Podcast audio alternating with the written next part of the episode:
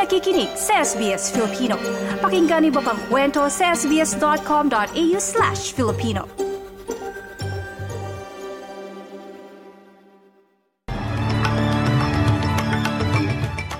Sa ulo ng mga balita, bakuna kontra sa isang lubhang nakakahawang respiratory disease inaprubahan sa Australia.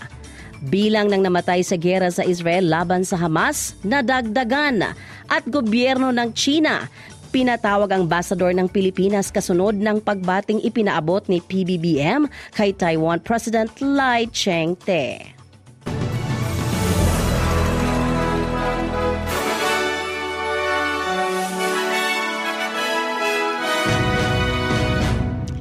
Sa detalye ng mga balita, sa unang pagkakataon inaprubahan ng Therapeutic Goods Administration ang isang RSV o Respiratory Syncytial Virus Vaccine para sa mga Australians na nasa edad 60 pataas upang labanan ng RSV.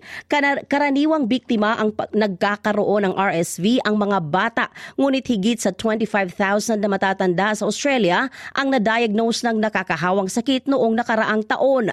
Ang RSV ay lubhang nakakahawa at madalas madalas nagdudulot ng mild hanggang sa katamtamang sakit sa mas bata. Kasama sa sintomas ang sipon, masakit na lalamunan, ubo, lagnat at pananakit ng katawan. Opisyal na inaprubahan ng TGA ang RXV noong Enero 8 bilang unang RSV vaccine sa Australia at sinasabi na mas maraming detalye hinggil sa supply at gastos ang ibibigay sa tamang panahon.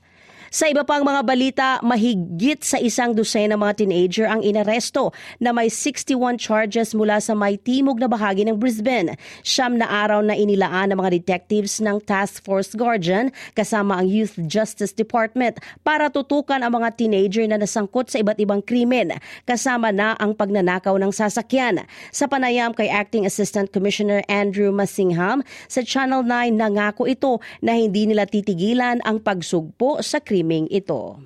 Uh, what I can say at the moment is uh, with Task Force Guardian and Task Force Unison, uh, we have seen uh, thousands of youth offenders since uh, March last year arrested mm. and placed before the court on some 9,000 charges. Uh, my commitment when I came into this role was to keep those people to account, and we will do that each and every day. So by being tough on crime, we need to be tough on those offenders and tough on their bail.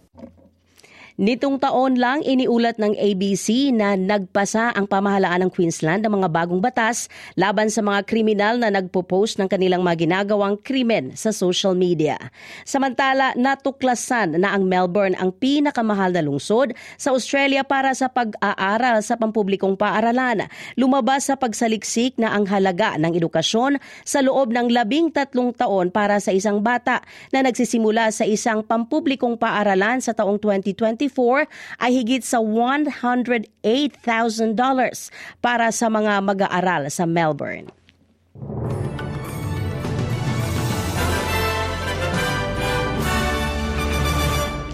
Balita sa labas ng bansa, muling pumwesto ang mga tangke ng Israel sa hilagang bahagi ng Gaza Strip matapos nilang inihayag ang isang transition patungo sa targeted na operasyon sa nakalipas na dalawang linggo. Sa pagkakataong ito, malalaking pagsabog ang makikita sa hilagang bahagi ng Gaza mula sa kabila ng border ng Israel mula noong bagong taon.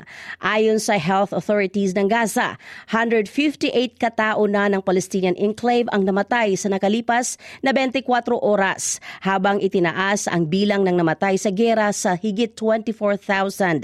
Depensa ng Israel kanilang sinimulan ang gera upang wakasan ang Hamas matapos ang pagsalakay ng mga militanteng grupo sa border border fence noong Oktubre 7 na ikinamatay ng 1,200 katao at pagbihag ng 240 katao.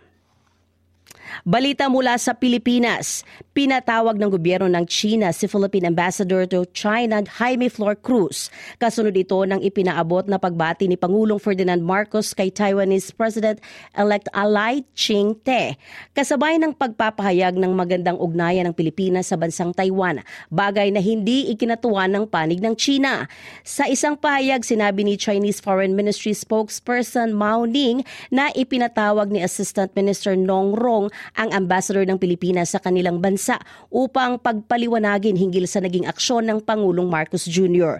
Giit ng China, ang ginawa ng Pangulo ay isang malaking paglabag sa One China Principle na pinagtibay kamakailan lang ng Pilipinas. Kasabay nito ay nagbabalay rin ang naturang Chinese official sa Pilipinas na huwag maglaro ng apoy, lalo na sa isyu ng Taiwan. Kaya't dapat anyang tigilan na raw ng bansa ang pakikisawsaw sa mga isyong may kaugnayan sa Taiwan. Samantala sa iba pang mga balita, inihayag ni Department of Agriculture Secretary Francisco Chu Laurel Jr. na umaasa pa rin siya na mangyayari ang 20 pesos kada kilo na presyo ng bigas sa bansa na ipinangako noon ni Pangulong Ferdinand Marcos Jr. Sa ulat, sinabi ni Laurel sa isang press briefing sa Malacanang na puspusan ang kanilang ginagawang hakbang ng pamahalaan para mapataas pa ang produksyon ng bigas sa bansa. Iginiit pa ng kalihim na inspirasyon pa rin at target nila na mapababa ang presyo ng bigas sa pamamagitan ng pagpapatayo ng farm-to-market roads at mga storage facility. Sa kasalukuyan ay nasa 1.2 milyon na sakahan ang umano'y walang irigasyon at kailangan ng 1.2 trilyong pondo.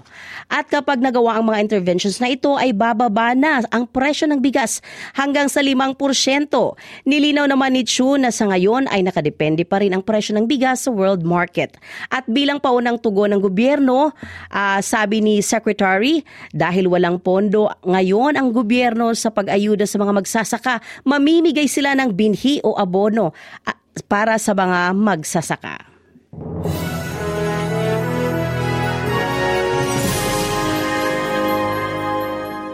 Sa balitang sports, gagawaran ng natatanging parangal sina tennis star Alex Iala at volleyball ace Tots Carlos sa San Miguel Corporation Philippine Sports Writers Association Awards Night na gaganapin sa Enero a 29 sa Maynila. Ibibigay kay Iala ang Miss Tennis Award habang paparangalan naman si Carlos bilang Miss Volleyball.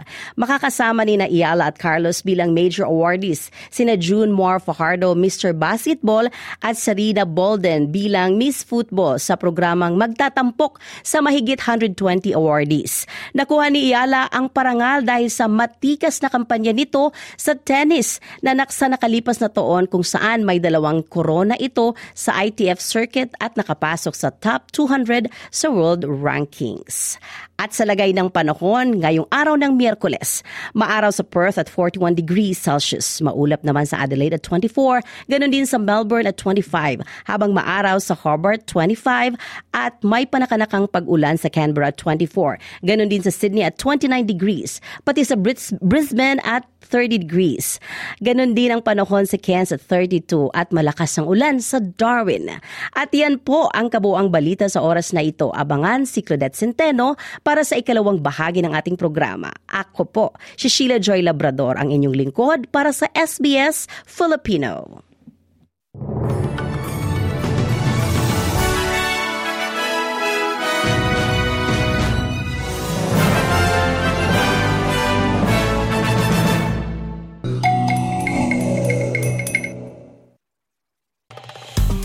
Yung bang makinig na iba pang kwento na tulad ito? Makinig sa Apple Podcast, Google Podcast, Spotify o sa iba pang podcast apps.